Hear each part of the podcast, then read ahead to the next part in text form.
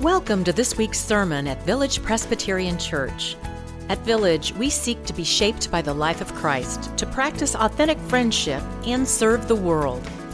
You're invited to join us at either our Mission Campus or our Antioch campus. For now, we hope you hear a word for your own life in this sermon.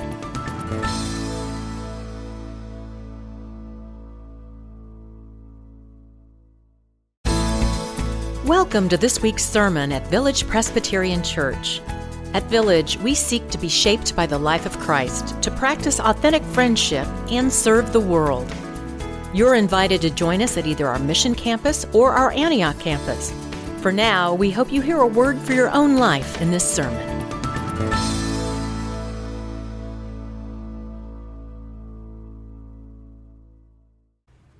Our first scripture reading is from the book of Numbers, chapter 8, verses 22 through 26.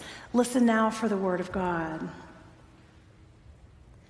Thereafter, the Levites went in to do their service in the tent of meeting in attendance on Aaron and his sons.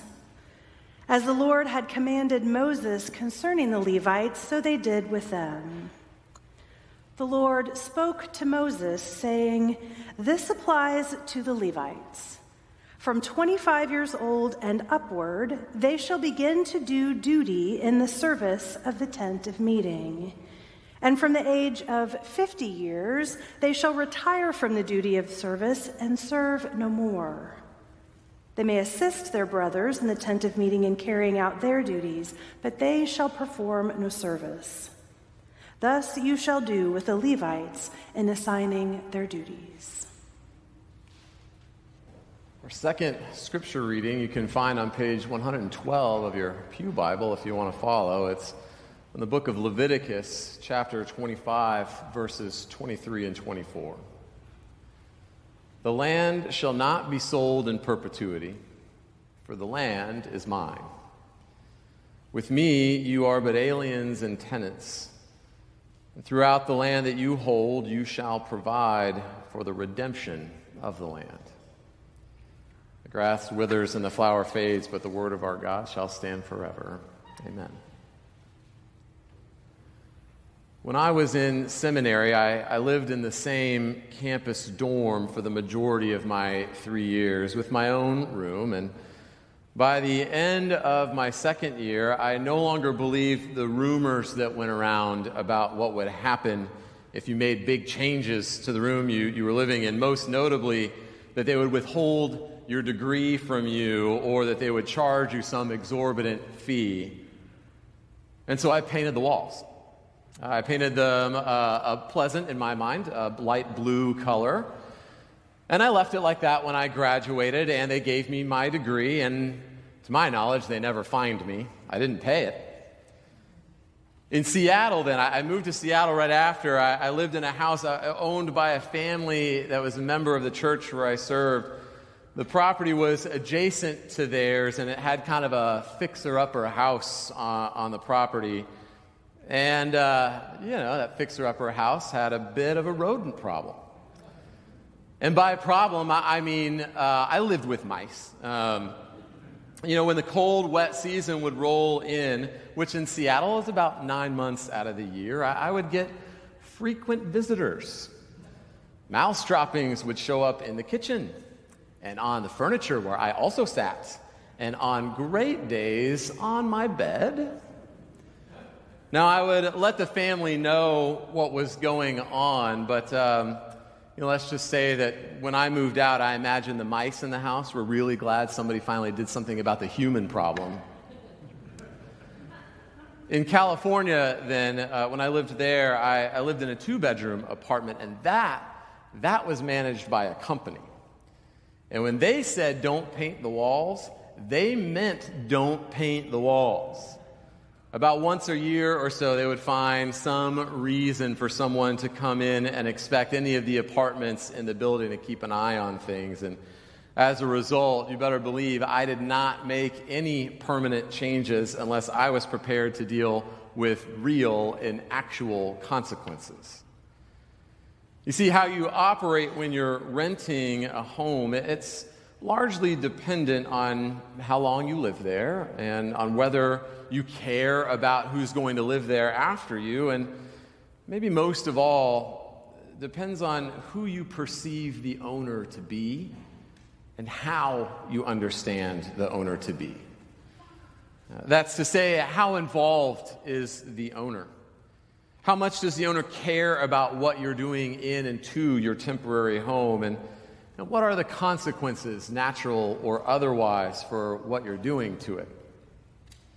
Now, I should note I've, I've lived in several places that I've owned too.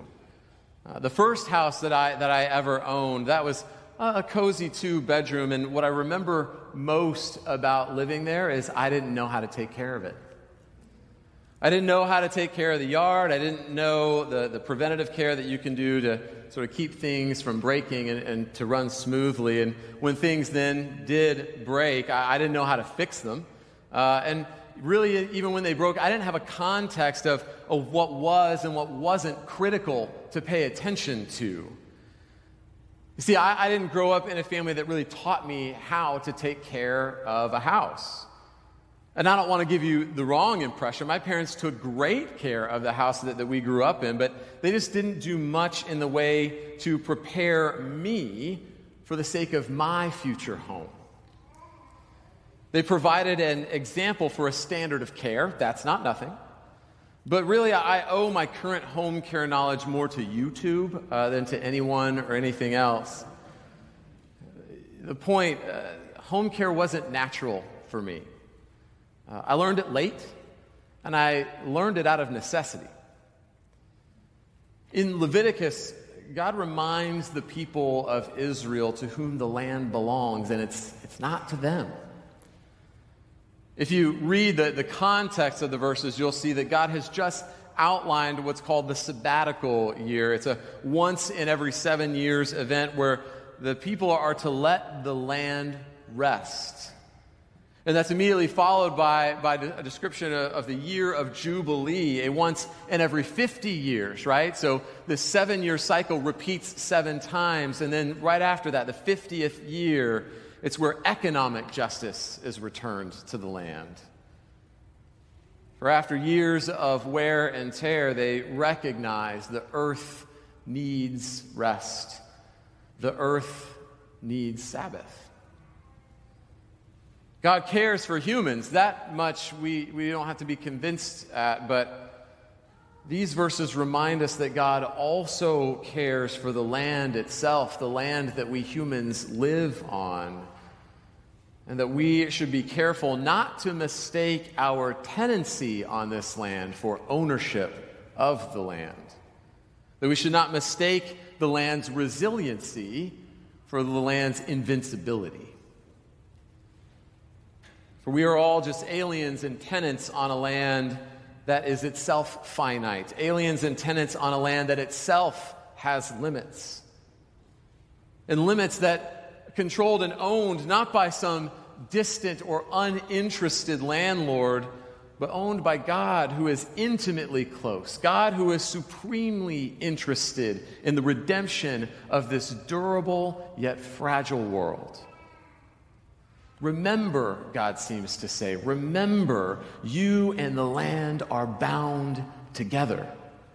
The fate of this earth is also your fate.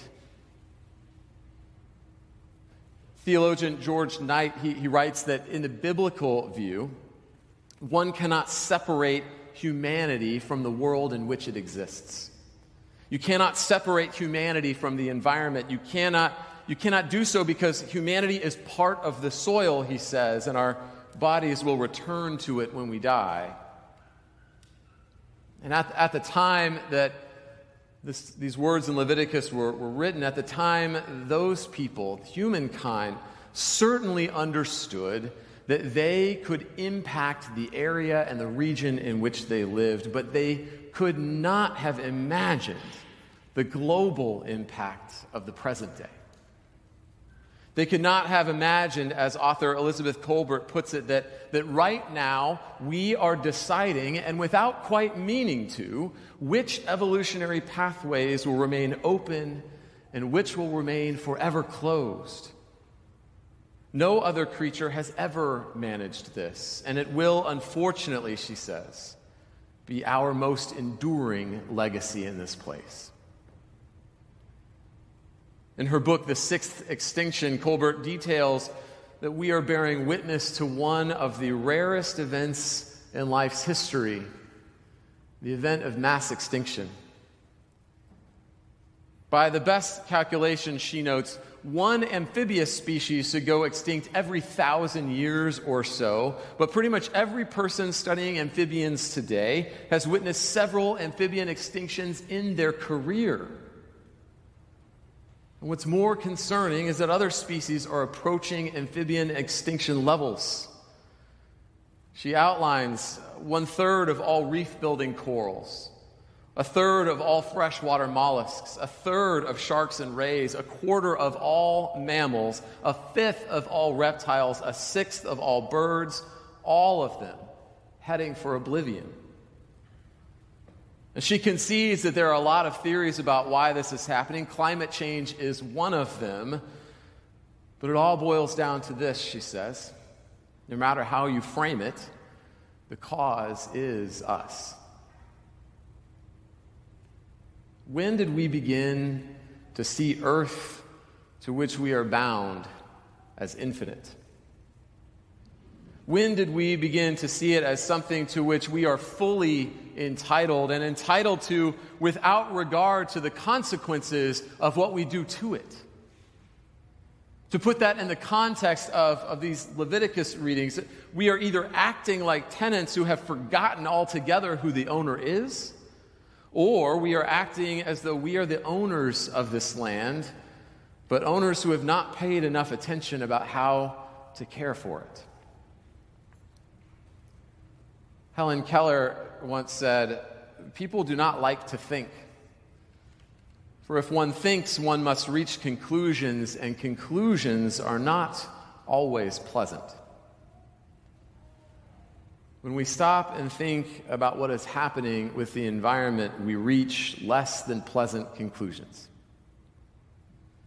Now, like me, if you have heard a sermon before about earth care, the central statement often sort of whittles down to we are stewards of this earth, and as stewards of this earth, we are to care for this earth. And I am on board with that statement, but I am also increasingly dissatisfied with it. I'm dissatisfied not because that statement isn't true, but I think that statement is not enough. To agree we are stewards is all fine and well, but I am worried that I do not have the knowledge and in some ways do not have the power to do what I need to do in order to steward the earth well. Those two issues, right? Knowledge and power. For you see, it's, it's not enough to just agree that we would care for this finite world any more than it is enough to agree that I should eat healthy food, but then I have no knowledge about how to do so, and thus I fail in the crucial aspect of actually acting in a way that bears out the benefits of my conviction. Agreeing with a statement and failing to behave in a way that proves it makes no change and makes no difference. And what I'm saying is that I am guilty of that. That I often live as though resources are largely infinite.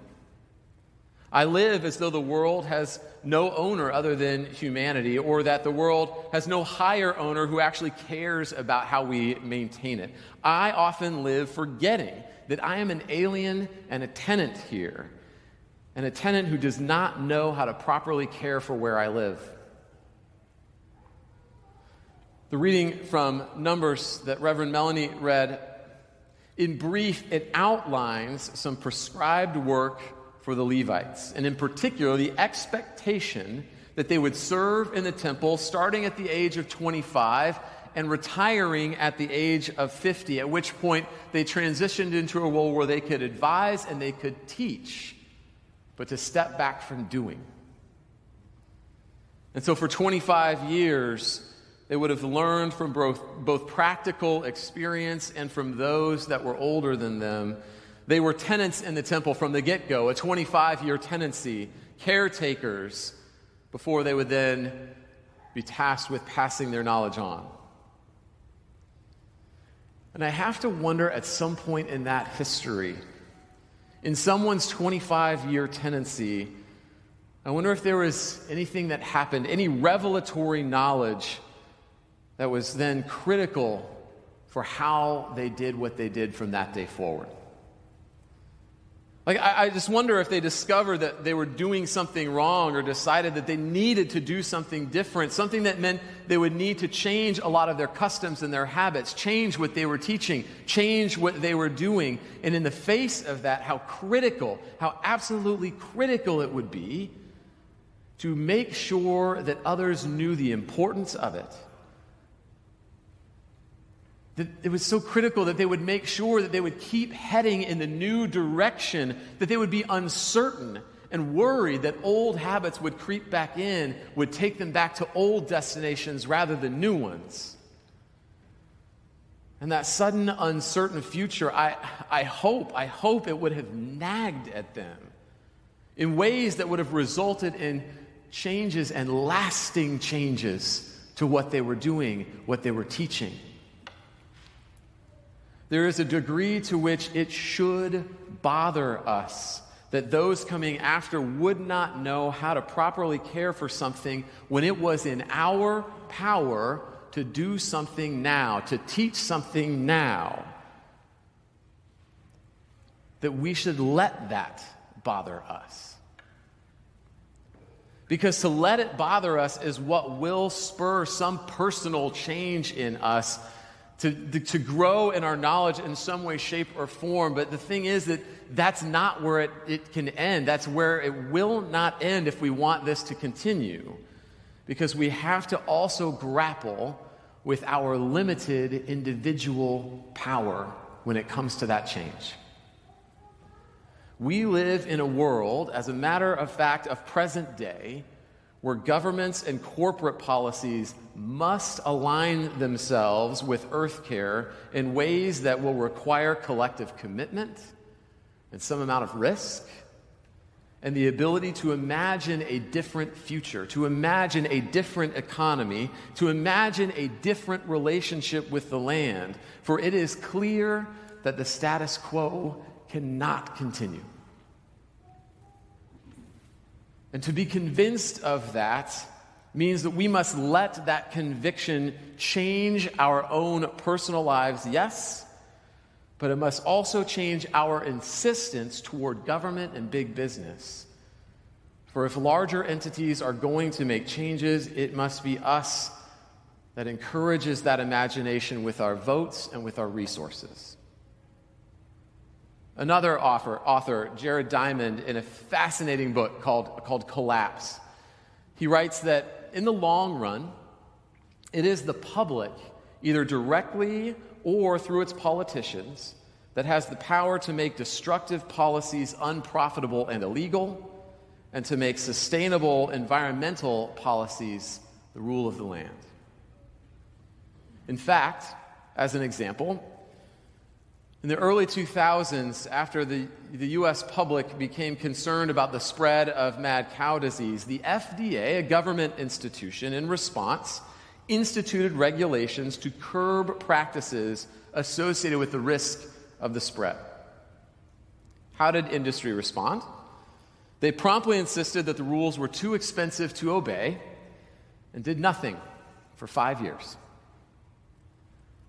It was then when consumer purchases of hamburgers declined, and it pains me, it pains me to say this, but the McDonald's Corporation stepped in. McDonald's stepped in and made the same demands that were already in place and said, We will not buy from you unless those are in place. And then the industry complied within weeks after five years of doing nothing. The public spurred government to action to develop policies, and the public moved big business when those policies were not taking hold.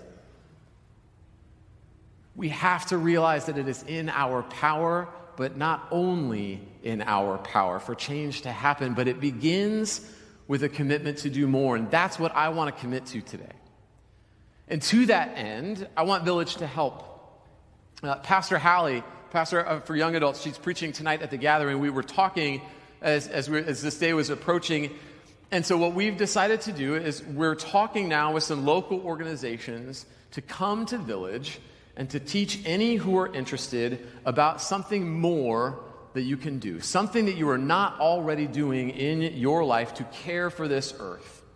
And so we want to learn. We're inviting them to come and teach us more about composting, to come and teach us more about water conservation, to learn more about what local and larger governments are doing and how we can influence what they are doing to help this community look at the world through the eyes of aliens and tenants who take seriously our care for sustainability of the land, not to mention the air and the water. And my, my hope in doing so is that I, and hopefully you as well, that we would put into action more than just a sentiment that we should care for the earth, but put a doing to it. That we would take some steps that we have not yet taken, that we would learn some things that we do not already know, and that in that, maybe, maybe, we would change the products that we buy. Or that we might change where and, and how often we travel. Or maybe it'll change what car you get next, or the kind of energy that powers your home, or how much we just consume in general. That we would change how we perceive the responsibilities and our insistence upon those responsibilities of businesses and governments that shape our lives. Kolbert, uh, she writes Life is extremely resilient, but it is not infinitely so. And that warning, that warning should bother us. For it is past time to do more personally, and it is past time to demand more from large institutions. Because we are tied to this land. We are aliens and tenants here, and with God's grace, we will learn how to take better care of it. We will insist that those in power will do the same. Amen. Thank you for listening to this week's sermon at Village Presbyterian Church. Learn more about us at villagepres.org, and we invite you to join us again next week. Thank you for listening to this week's sermon at Village Presbyterian Church. Learn more about us at villagepres.org, and we invite you to join us again next week.